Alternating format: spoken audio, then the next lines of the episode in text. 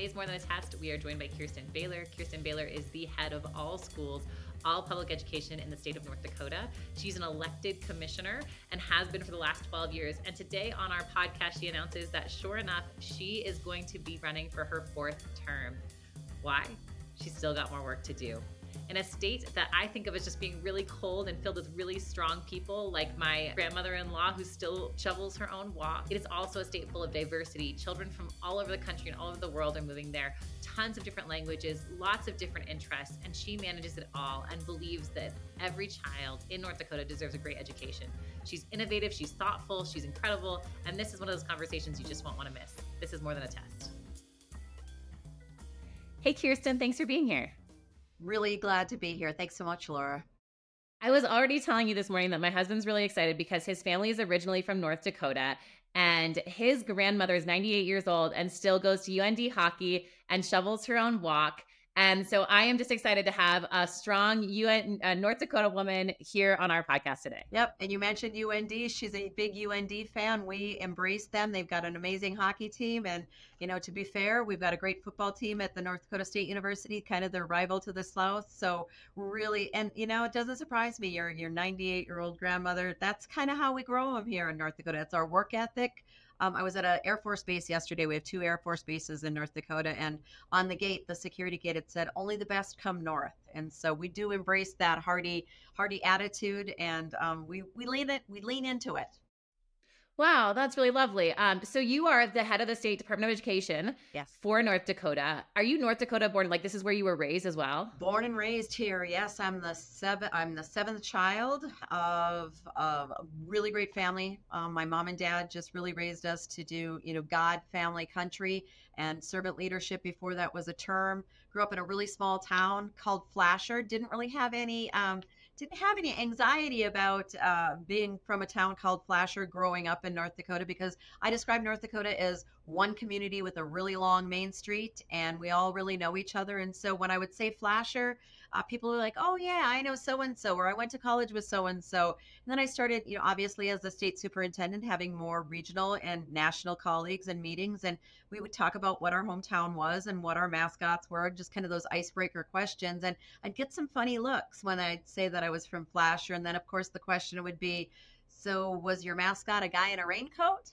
And I'm like, no, actually, we were the Bulldogs. We're the Flasher Bulldogs. And so, yeah, really proud of that heritage, really proud of where we came from, where I came from, and, and the upbringing that I have. And just so honored to be the state superintendent, uh, starting my twelfth year in that position. January third was my anniversary, my eleventh anniversary, and starting my twelfth year in the office. So really honored to, to, to be in that position. I've seen tremendous growth in our student Um, population, and just really the the things that we're doing in North Dakota the last ten years, ten, eleven years has just been phenomenal, and, and just really blessed to be in this position. Okay, you touched on so many things I want to dial into. So the first one I want to say, you said it was your eleventh, almost twelfth year, but your position is elected. So we had the Rhode Island commissioner on recently, and she's appointed, That's- she was appointed by the governor, but you're an elected position, like yard signs, you run for this position, is that right? That is correct. Um, and Angelica Infant-Green is my, is my colleague, and she is an amazing commissioner. Uh, about a third of us are elected. So yes, I ran for the first time. I, my first statewide race ever was in two thousand twelve. Uh, won that first election, was reelected in two thousand sixteen. two thousand twenty election campaign, yard signs, parades was a little bit different because of the pandemic. And interestingly enough, I um, just announced my uh, intention to seek a fourth term. I announced my, I put out a press release at about four thirty this morning. So I'll be seeking a fourth term in the twenty twenty-four election. Ah, you heard it here first. We're so lucky to have you this day. And so North Dakota is so lucky to have someone so committed that you'd be willing to do this again. Tell me this, how is, in your opinion, obviously, because you don't know necessarily what it's like to be appointed, but from your opinion, what is the difference in the dynamic between being in an elected Um, super, uh, superintendent of the state versus uh, unappointed? So it's interesting because, as I said, about a third of my colleagues are elected, about a third are appointed by the governor, and a third are hired by a board of education. And so that are either appointed or elected uh, composition of a state board. I truly would do it no other way. Um, it's not Yeah, it's not, I would say, you know, running, campaigning, raising money, parades, uh, debates, those types of things. Not my favorite thing to do, but it is the route to get to do the work that is my favorite thing to do. So it is the route. But once elected, um, you can be completely unapologetically, unapologetically committed to one thing and one thing only, and that is the education of students. You can keep the main thing the main thing. And when you're appointed by a governor, a governor has a lot of issues that are in the mix, in the blender, and sometimes education doesn't always rise to the top in every situation. And there may, may be negotiations and compromises that need to be made on certain issues, and the governor is thinking about a lot of things. You just mentioned that you are um, an elected position in North Dakota, so like the yard signs, the the speeches, all of those things. But a, a few months ago, we had um, the the the commissioner from Rhode Island on, and she is appointed by the governor. So tell me, and from your perspective, what's the difference between being elected versus um, versus appointed? As an elected official, yes, you are answering. You have your job interview and a job evaluation every four years. And so you have not just, you know, one boss of the governor or five or seven bosses of a state board. You have, you know, hundreds of thousands of bosses that are have voted for you. They're your constituents. And so so there's that. But once elected and once you've secured that position, you have one priority, and you keep you are able to keep the main thing the main thing, and that is student outcomes and student achievement and working for them. And a governor has, ha, doesn't have the privilege of having just one single issue. They have roads, and they have water, and they have bridges and infrastructure. They have energy issues. They have inflation. They have commerce. They have all sorts of things. And and in that leadership role, the compromises need to be made, and priorities need to be made. And, and education doesn't always rise to the top of the priority list in every situation. And so as an elected official that is primarily a constitutional officer that is dedicated and, and, and prescribed to only worry about that K twelve education, it gives me the privilege and the blessing of only worrying about that. And I can be unapologetic and unwavering in my commitment to students and their future success. So I really do feel that it is a blessing, and there would be no other way that I'd want to do this job. On, on the flip side of that, on the downside of that, when, when the arrows come, and we've had over the last, you know, decade, there's been a number of arrows, and, and education has been in the crosshairs of, of some, you know, relevant issues, some cultural issues.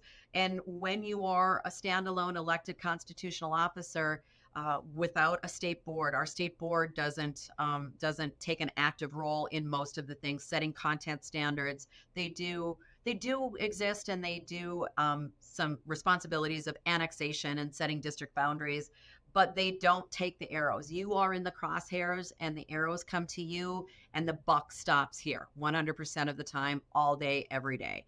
And so that is the downside of not maybe being appointed as, as an appointed person or a, an elected person. You can have maybe a, a an army of people and many spokespeople, and you can have, you know, some more significant thought partners that are able to spread the messaging. But when it comes time to make a decision, you are the messenger, and you need to stand up there strong and confident that this is the decision that is best for the students of your state. So that's that's where that's that's from my perspective the the difference that I see. And I think Angelica from Rhode Island would totally agree. One of the things that she said was one of her biggest learnings is that not everyone's job is education.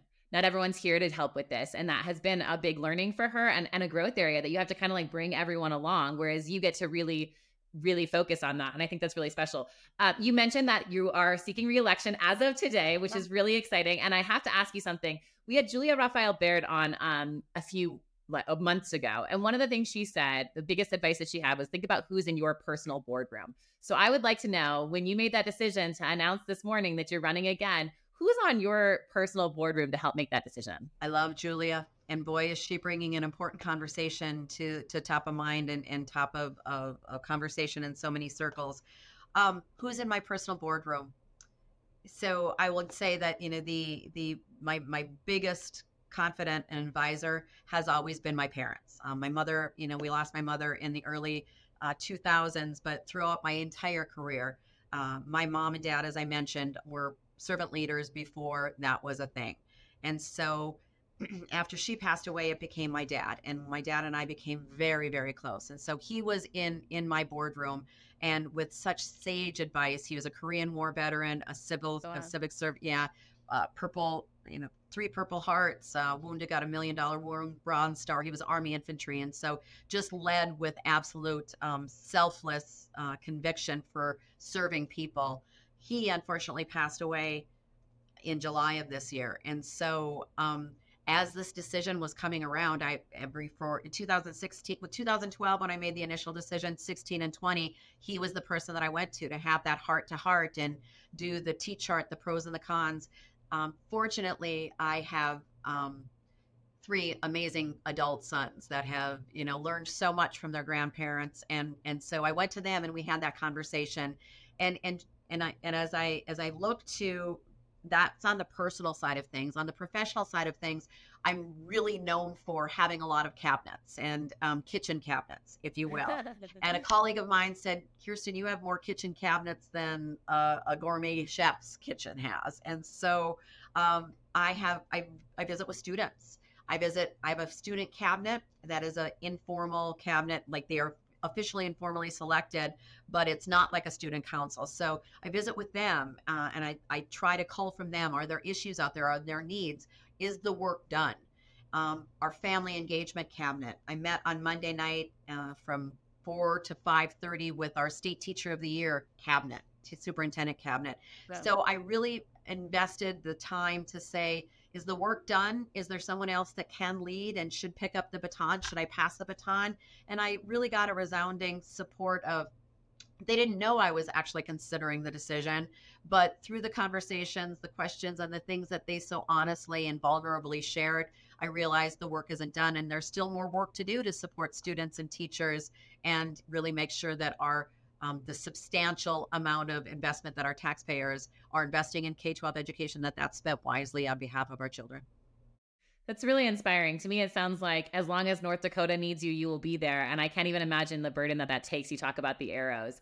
Um, you know, it's funny because I don't think North Dakota raises top of mind for lots of people, right? We hear New York City and things like that. And, and like we all know we're talking about. But um, I've learned a lot about North Dakota this year because we did a partnership, Amira and North Dakota, where the state basically paid for any district that wanted access to Amira to get access. And we just crossed the line recently with over one hundred districts signing up. And I didn't know North Dakota had one hundred districts.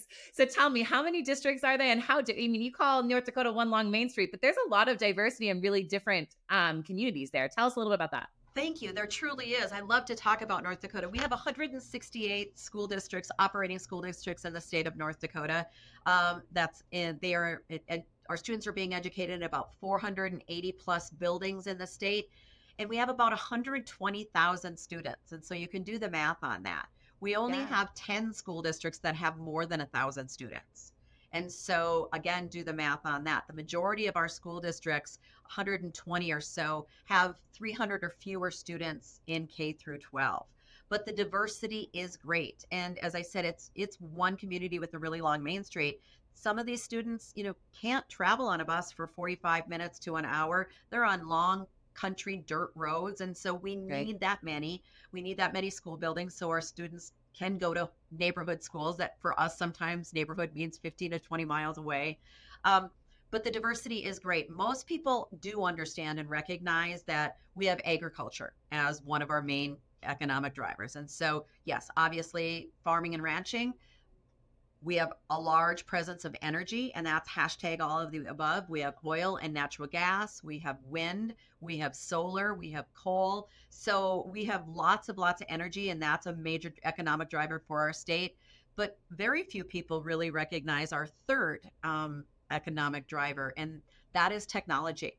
We have the second largest Microsoft campus in North North in North America, located in Fargo, North Dakota. So technology and unmanned air systems are from our university up in, in Grand Forks, those are huge drivers as well. So technology is a significant player in who we are as a state as well.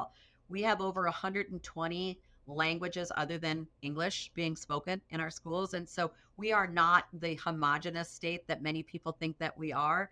And I would I will tell this story too. My first year in office, two thousand thirteen, I was visiting a school district up in northwestern North Dakota, Williston School District, and the local superintendent up there did a really, uh, a, a very um, impactful demonstration uh, on their first day. The first day, uh, the teachers came back. Students weren't coming back until a couple of days later, but all of the teachers were meeting in the gym, one of the school's gymnasiums for some professional development. She had teachers file in, some teachers, select teachers file in, carrying a state flag, representing a student that would be in their classrooms in three days that wasn't in their classroom in wow. May when school let out the previous year. All forty-nine other states, plus some of our jurisdictions, were represented. And so that was a, a real, as I said, an impactful visual demonstration of what we were experiencing in North Dakota, that we were getting students from every state in this nation coming to our schools. And so we welcome them. Our scarcest um, resource in North Dakota is our human capital, our human beings. And so we welcome all sorts of, of we all people that are willing to come. We welcome them. We hopefully, that's what I was doing at the uh, Minot Air Force Base yesterday, just recognizing some school dis, some schools that are exceptionally good at welcoming our military connected families and our military connected. So it's part of our culture, and it's part of the work that we do at the department to ensure that our schools are prepared to welcome and adequately support all the students that are coming into our schools warmly and with high degree of of um, outcomes and professionalism. Okay, so when you're serving schools that are as diverse as you are describing, and also as far apart as we are talking, I mean, we're talking really far distances, yes. um, and and have so much change. Like what I'm hearing is a lot of change as well. How do you prior like how and, and the arrows are coming at you, right? Like when you make a decision, you're gonna you're gonna take some fire, even if it's the right decision. How are you deciding what's the most important? How are you prioritizing? How are you making decisions that you're going to publicly put out there for every student in, in North Dakota? It's easy. You make the, it's, it's when you are not distracted by a lot of grown-up issues, we call them big people issues. And when you keep the main thing, the main thing, and every decision is prioritized on how will this impact our students and how will this affect our children? And so all of it it, it, it may not sound easy, but when you really do frame it, and we have um, tough conversations in this office, we have tough priorities to set, tough budgeting decisions, and the, as you said, the arrows. But when you can defend every decision that you make and every priority that you make by saying, we made this decision because it was the best decision for our students, it really is a lot clearer, and the clarity just shines through. And they're not easy to implement because sometimes the best decisions for students and young people are not the best decisions for our adults or our community. But we're not in the business of economic developers for communities or economic develop. We are in the business, and, and we are given our funding every year. And I only come to this office every day to ensure that our students have what they need in order for them to be successful in life. And so framing it that way, building a team, we have a small but mighty team that work at the Department of Public Instruction. I will put them up against any state education um, department team in the nation and any state uh, any state agency in this state. When when you have that culture of keeping the main thing, the main thing, and everything around revolves around the question, how are the children? The the answers and solutions start to appear. Okay, tell me about one initiative in this last set, because I know you've been there for a while, but the last four years that you're really proud of. Okay, two just things. I, okay. I, I have to big I have to big privilege two things. Um, really, it was an eight-year effort to ensure that every student in the state of North Dakota at every grade level in every school building um, will now receive instruction in computer science and cybersecurity. Wow. And in twenty twenty-six, our high school graduates will graduate with computer science and cybersecurity foundational skills. So in order to operate um, and be approved to operate and open their doors every fall, our schools have to assure that they are integrating our computer science and cybersecurity standards, kindergarten through twelfth grade, in order to operate as a school. That is positioning North Dakota students well for the most foundational and in-demand skill set of the twenty-first century. So very proud of that. Very proud of also recognizing that we as state education agencies were not doing a very good job of supporting our school board leaders. We do professional development and provide support for every other member of that educational team, K through twelve. Our superintendents, principals, teachers, paraprofessionals, even our child nutrition providers and our school bus drivers, we take a role and responsibility in providing professional development support. And it dawned on me, being a school board member myself for a number of years, that the state was doing nothing to support and provide development for the primary decision makers at our local level.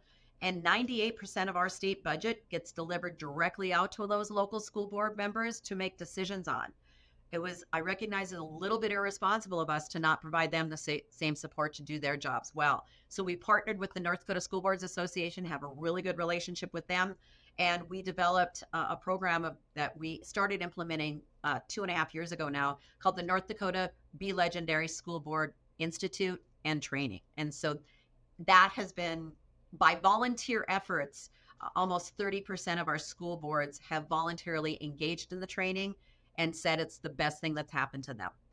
So it's incredible, because it seems, first of all, it seems somewhat obvious when you talk about all the other professional development we're doing. And then as someone who lives in Colorado, I don't know how much you follow the news in Colorado, but both our Colorado State Board and the Denver Public Schools Board have had huge issues, lots of infighting. It has been like the news from Chalkbeat every other day is how our, our school boards don't get along, and they and they are having a hard time operating even. Right. And so I think everything you're talking about makes so much sense, and we forget how how important those decisions are. And just because you were elected doesn't mean you were trained or developed to be in that role. So it's super valuable. Let me ask you the flip side. What's an initiative that you that you put in place, and it can be in the last four years or twelve years, that didn't quite go as planned? So um, I would say, it, I, I did mention the computer science and cybersecurity. I started that in two thousand fifteen. So let's just say I thought it was going to be a no-brainer. I thought I was going to get it across the finish line. Took eight years. Lesson learned, you need to bring people along and you need to show them the value. But this last four years, things that didn't go as planned, I thought that our legislator would understand um, the importance of our math initiative to increase our eighth grade math scores. Did not quite get them to understand fully and provide them the information that they needed to embrace that. So in twenty twenty-five, it's part of a big part of the reason why I have chosen to um, go uh, to run for re-election again. We need to get better support for the, those lost skills. I mean, math is probably the, the easiest content to explain that in, but when you are not solid on those foundational skills in mathematics in third grade, fourth grade, fifth grade, those skills are going to be necessary again in eighth grade math and freshman algebra. We need to take time to go back and shore up those skills. And so I will be working with our middle school teachers and our elementary school teachers as and with our legislators to secure programs that will provide them the support and allow them to ensure that before we move students on in mathematics, that we need to make sure that they're solid in those math skills. That's awesome. And I love hearing like why you're like, you already, you have something else that needs to get done. You know, it's, I think that's really neat and special. Um, let me ask you about the, about our initiative, um, I, because it means so much. And I'm so grateful to you that, you know, we spend a lot of time with districts, with state leaders who are one, afraid of A I or, or unsure about A I. And two, like the idea of doing something statewide is terrifying, right? Like there's, to your point, you're just asking for arrows from all one hundred sixty-eight districts by doing something like that. So tell me a little bit about the decision to include Amira at, at, in North Dakota. Well, because we are such a small state that we need to we need to collectively negotiate those purchasing. We need to collect and gather our purchasing power. So it makes good sense for us as a state to lead on those things. But the decision, again, was easy. A, a colleague of mine um, just pointed out to me, he said, you are risk tolerant and you're more like an entrepreneur startup person. You think more like an entrepreneur startup person. And I never realized that. But once we started talking more, it's like, yeah, of course, I guess that's the way that I've led for the last decade. Um, I believe that it's the state's responsibility to build relationships. You know, I had a relationship with some of the people that had, had started Amira, got to know them. Um, it's my responsibility to cultivate the opportunities for right. our state schools. And then it's also my responsibility to scale that success across all of our state schools, not just in a few pocket areas. I believe, and I, again, I'm so fortunate to have a team that has embraced that entrepreneurial, innovative uh, startup mentality, because it's what we do. We re- we are become aware of a good idea. we get it started, we get the seed capital to begin, and then we have a proof of concept that we bring to the legislature and say, this is what we need to do to continue the great success. And so it was really a no-brainer when I was saw the Amira product, saw that it was leveraging technology.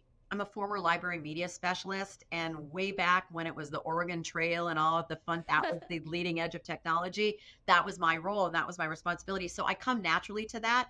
And so when I saw this new wave and this new generation of technology that was going to be able to help our learners, I was not risk averse. I was risk tolerant. I'm like, let this can change. We have such a teacher shortage, as you mentioned, we have, and I've right. talked about, we have small school districts that don't have a lot of hands and bodies. And so we need to leverage every every ounce of technology. And when you have that A I teacher sitting with that student and building a relationship and really have the technology behind to assist that that live teacher and saying, these are the specific things that this reader is struggling with, why wouldn't we seed that? Why wouldn't we cultivate that? And once we cultivated it, as you mentioned, we have over one hundred school districts that have recognized the power of that and jumped on. So it's it's what I view my role as a state superintendent to be. It's not an additional thing. It's what it is. It's funny because you say that like being risk tolerant is your entrepreneurial like ta- spirit or whatever, but I would say it's extreme ownership. What I'm hearing from you is like, I'll do what I have to do in North Dakota. It's all one hundred sixty-eight districts that are on my main street. And I'm going again because we have a math initiative that isn't done.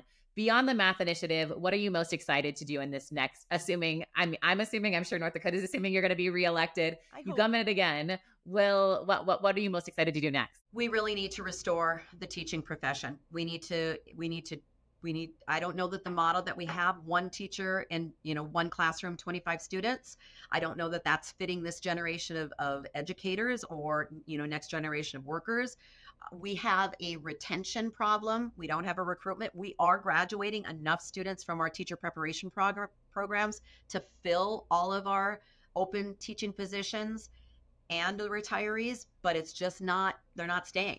They're not staying. Right. They're not using their license, but they're not in the classrooms. And so that is what I'm most excited about, is really working with our governor and our legislature to dig into that. What model changes do we need to make? And again, risk tolerant. If we need to upend things and allow school districts to be innovative and creative and do some different things, what are the answers? What are the solutions? And so really digging into teacher apprenticeships, paraprofessional apprenticeships for our high schoolers, graduating our, the stackable credentials so they can graduate with a paraprofessional certificate and a high school diploma.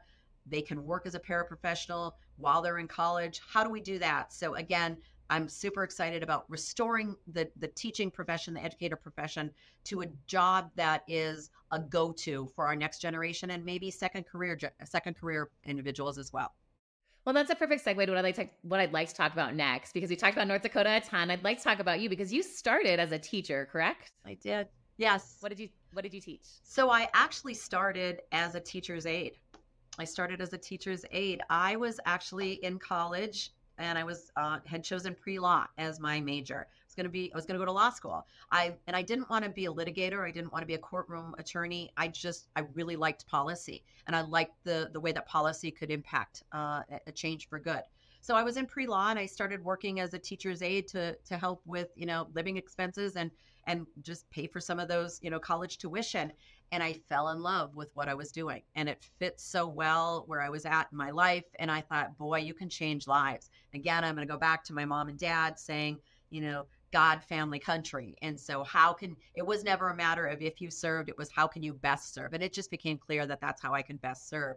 And so, yes, I was a teacher's aide, and then I became a library assistant, and then I got my teaching degree, and I taught fifth grade for a while, third grade for a while, went back and got my library and media specialist credential and was a full-time library and media specialist in the elementary schools, became a vice principal, um, worked at district leadership or district office for a while. And that was really fun. I mentioned or the Oregon Trail, but it was really at the time, the early two thousands, when the internet was really blowing up and technology, we needed to hire somebody in our school district to integrate technology skills into all of our all of our content area. So I was able to work, um, Bismarck school district is the largest school district in the state. I was hired by Bismarck Public Schools, and that's what I did. I worked with elementary, middle, and high school uh, teachers across all disciplines, social studies, science, and we integrated technology into those content areas. And so that's how I started. And, and as I look at things now, I think, wow, I blended both of my loves, education and policy. I'm I'm so blessed because now I'm doing education policy. So that's that's really amazing that like a, a little side job that you took mostly to pay the bills ended up changing your entire trajectory, which is really wonderful. Um, can I ask you, did you skip the principal? You never you were never a principal? I was never a principal. I was okay. never a principal. And the other thing that sounds a little bit rare to me is that you were from elementary school into this very large leadership position. I feel like most women say that's really hard. Did that feel like that for you, that it was hard to make this transition from being mostly in elementary school to then serving K twelve? So pre-K twelve, I think I'm sure. Probably the best training ground that prepared me for this job was obviously, it was a combination, but the the role as a school board member, and more specifically, I was on a school board uh, in Mandan. So I was teaching in Bismarck, living and raising my kids in Mandan, my three sons in Mandan, and I was elected to the board over there. Um, I was president of that board for seven of the nine years that I served. As I was serving on that board, we were the poor, we were the lowest performing Class A school district in the state of North Dakota, and it was because our big people were fighting. Um, we had gone to our teacher negotiations, had gone to impasse uh, for four negotiation rounds. So for eight years, and we were starting school uh, without teacher contracts in place. And that's where my three sons were being raised. And, and we didn't, didn't have a very good reputation for a school. And when our adults were fighting over those issues, those adult issues, there wasn't a lot of time to, to be creative as teachers, to be innovative as building principals. And all of the focus was on adult issues. So I ran to really make my school district, my kids' hometown school district, the best that it could be. We did a lot of relationship building. We did a lot of professional development when I became president with, I, it was a nine member board. And so we focused on improving ourselves just as much as we are asking all other people. And then you're talking about mill levies, you're talking about budgets, you're developing budgets, you're in negotiations, you are following the legislative and the, both the state legislative policy changes and the um, national federal uh, changes that are impacting your school district. I became very involved in our state association, regional, and very involved with the National School Boards Association, lobbying on those issues. And so although I had, you know, no, I had elementary experience, um, that was my day-to-day work. I would go to my, you know, seven to five p.m. job. And then my weekends and evenings were on policy and the whole K twelve system. So that's where my system leadership. And again, I spent time at the district office in that technology integration role. And so working with all buildings there. So um, I love that you just said that elementary education is a seven to five p.m. job. I feel like sometimes people forget that. Uh, my husband used to come volunteer in my classroom on Valentine's Day when I was a teacher. And I, the day after, he would tell anybody who would listen, she just doesn't even go to the bathroom during the day. You don't understand. Like, it is all day. So I love that you said that. But what I really love about what you just said is you just wanted to make your kids' schools better, right? Like, I think that resonates with every mother, every teacher. It's like this pathway has been, you got somewhere that you loved and then you looked around and realized like, it's got to get better. And that's kind of, is that how it has felt, is like you just kept walking through the doors to help things get better? Absolutely. And it's still what, it's still the main, and I think the moment that that isn't the core of why I do things or what I'm doing, then it's time to turn the baton over to somebody that does have that core. But it's been the path. When I became a teacher's aide, it was, I realized I could make a difference in three people's lives. Um, I could, um, then when I became a classroom teacher, I was able to make a difference in twenty-five students' lives. And then an assistant principal, it was three hundred students' lives. And, and then a, a district, you know, as a school board member, we had eleven thousand students. And then it was, I got a call and they said, you should think about running. And I was like, wow.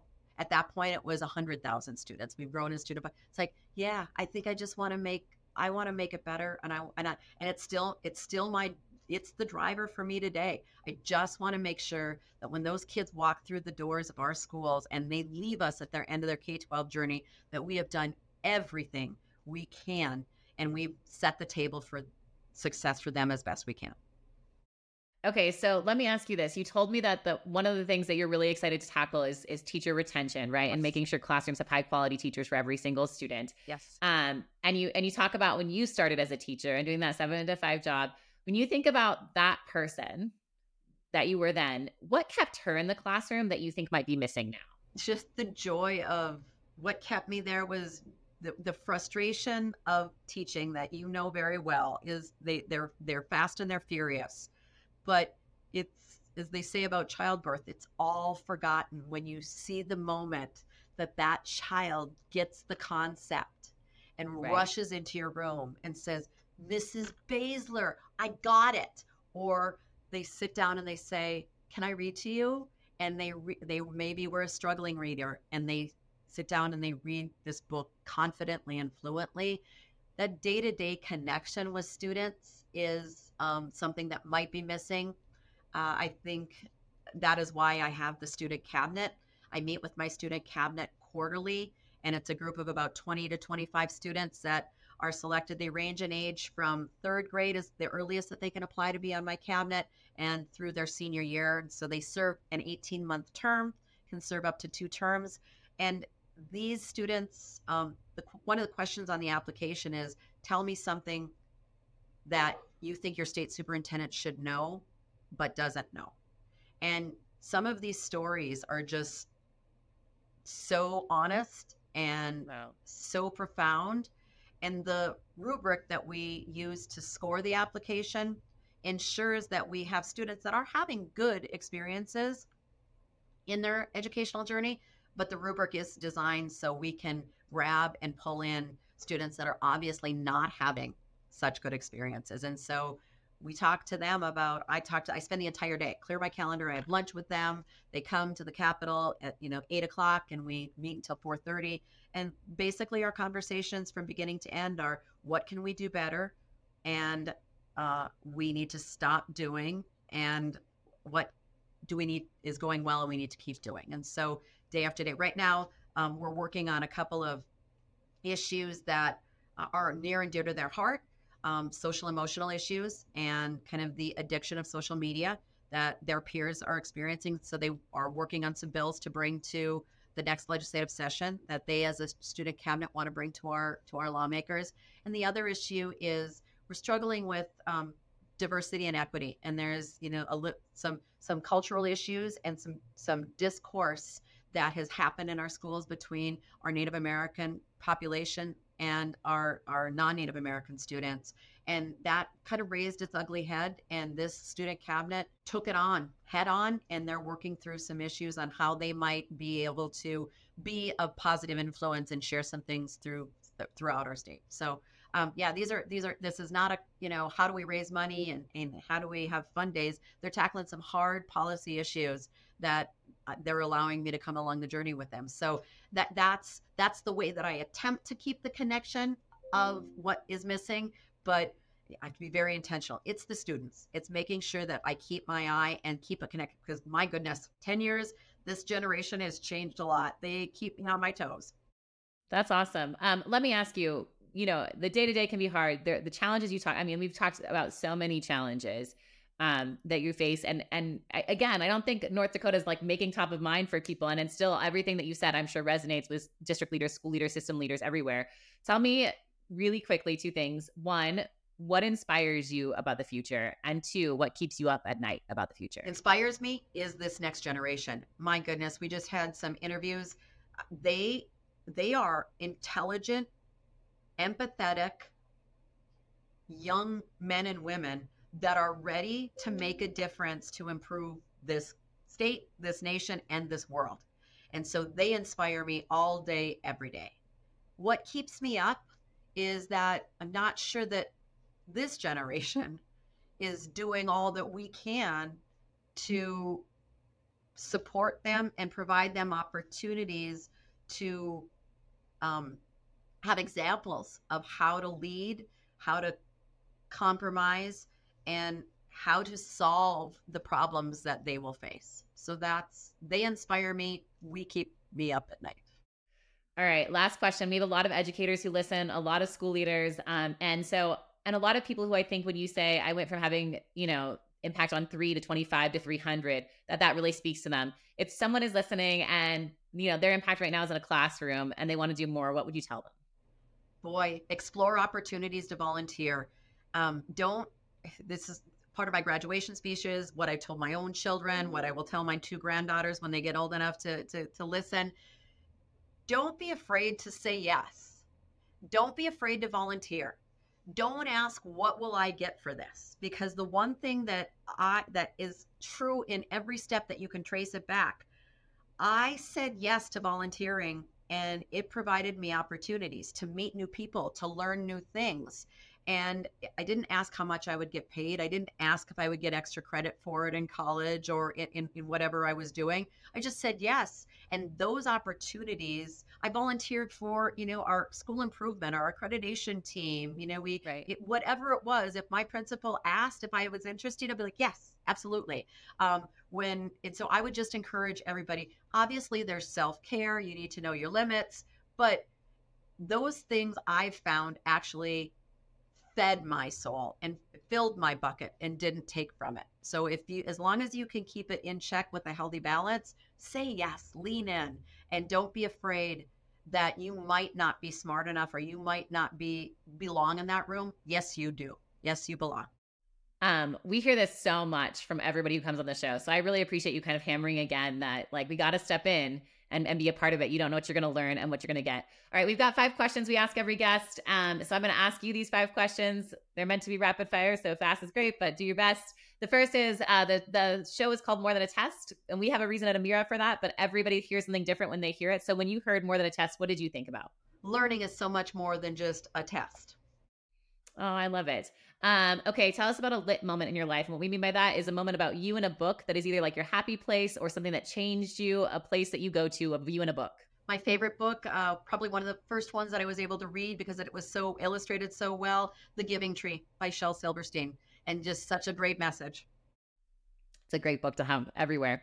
Um, a piece of technology you love. I love A I at this moment.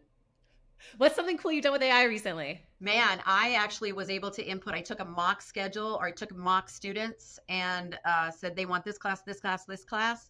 And I put a teacher schedule in just to see how it would, might help our administrators. And it spit out a master schedule. Obviously, it wasn't perfect, but that's A I. But it saved so much time. So I thought that's what I've done fun with A I just most recently. My first assistant principal job, I got put in charge of like the, on day one, the master schedule for twelve hundred middle schoolers. And what I like my whole, my whole life just like got better just thinking about what A I could have done for that. That's amazing. I love that. Yep. All right. Best advice you've ever been given. Boy, there's so many from my dad. Boy, best advice that he's ever given me. I would say, um, if you've done something good, you won't have to tell anybody. And so just keep doing good things. So and people will know. So I'm just going to let that sit for a second. I was, that was so lovely and so well put. Thank you. And one book you think everyone should read. Good to Great, Jim Collins. You know, Jim Collins lives in Boulder, just down the road from me. And um, I'm, I'm a friend and a fan. So that's a great one to mention. Hey, you ever come out to Boulder, I'll take you to his house. We'll go. Um, he I mean, is like my, I'm like, he's Elvis to me. I'm like, wow. Good. Yeah. I, so hedgehog and the flywheel all day long. Yes. I told you about the um, professional development that I had led our board through because we were doing professional development when I was board president. We did a book study and then the addendum for public boards. So we used that again and again and again. So yeah, he's amazing. Well, I agree. And so are you. I really appreciate you being here. I'm going to tell you that you've definitely done my husband and his family proud. He would be so happy that you mentioned Oregon Trail, not once, but twice, uh, that you took us on a beautiful journey down the main street of North Dakota and then ended with Jim Collins. It's been a wonderful conversation. Thanks for being here. Thank you so much. Take care. Thanks for joining us on the More Than a Test podcast. If you found this conversation valuable, subscribe to our YouTube channel and find us on your favorite podcast platform. At Amira Learning, we believe every child deserves a chance to become a reader, and we're excited to be part of this conversation. See you next week, and thanks for joining.